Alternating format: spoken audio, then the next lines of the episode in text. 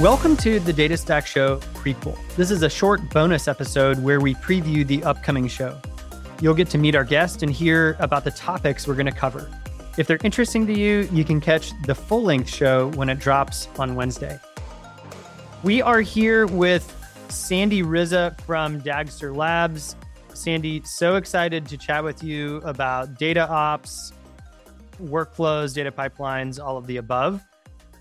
Thanks for coming on the show. Thanks for having me. Excited to chat with you.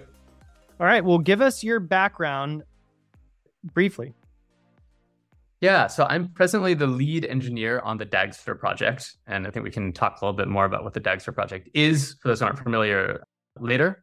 Earlier in my career, I had a mix of roles that involved building data infrastructure, so building tools that would help data practitioners, and working as a data practitioner, a machine learning engineer myself.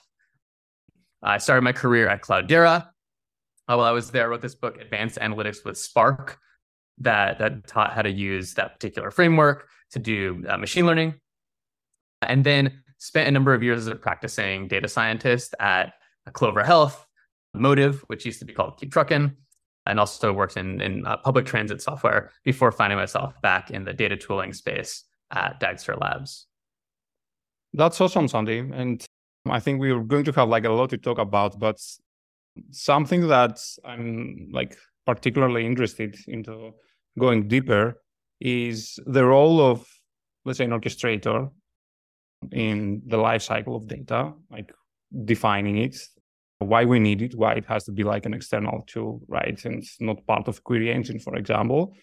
And also why currently we have such a diverse, let's say, number of solutions out there, especially when we are considering like the more traditional data related operations and the ML operations. And we even see like, you know, like new orchestrators coming out that are focusing just on the ML side. Like why we need that when we have, let's say, like something that already works for data.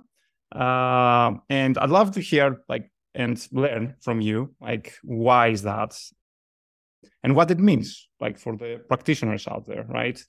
What's in your mind though? Like what you would like to chat and gets like deeper into like during our conversation. Yeah, the topic that you brought up is one that I've thought about quite a bit, both from this perspective of being a machine learning engineer and from this perspective of working on tools for machine learning engineers.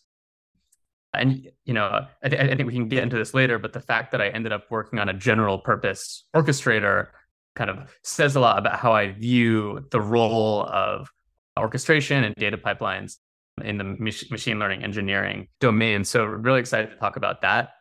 Excited to also talk about orchestration in general and what it means to build a data pipeline and the relevance of that to, to different roles like data engineers, machine learning engineers, data scientists. Yeah, that's awesome. I think we have a lot to talk about. And what do you think, Eric? Let's go. Yeah, let's get to it. All right, that's a wrap for the prequel. The full length episode will drop Wednesday morning. Subscribe now so you don't miss it.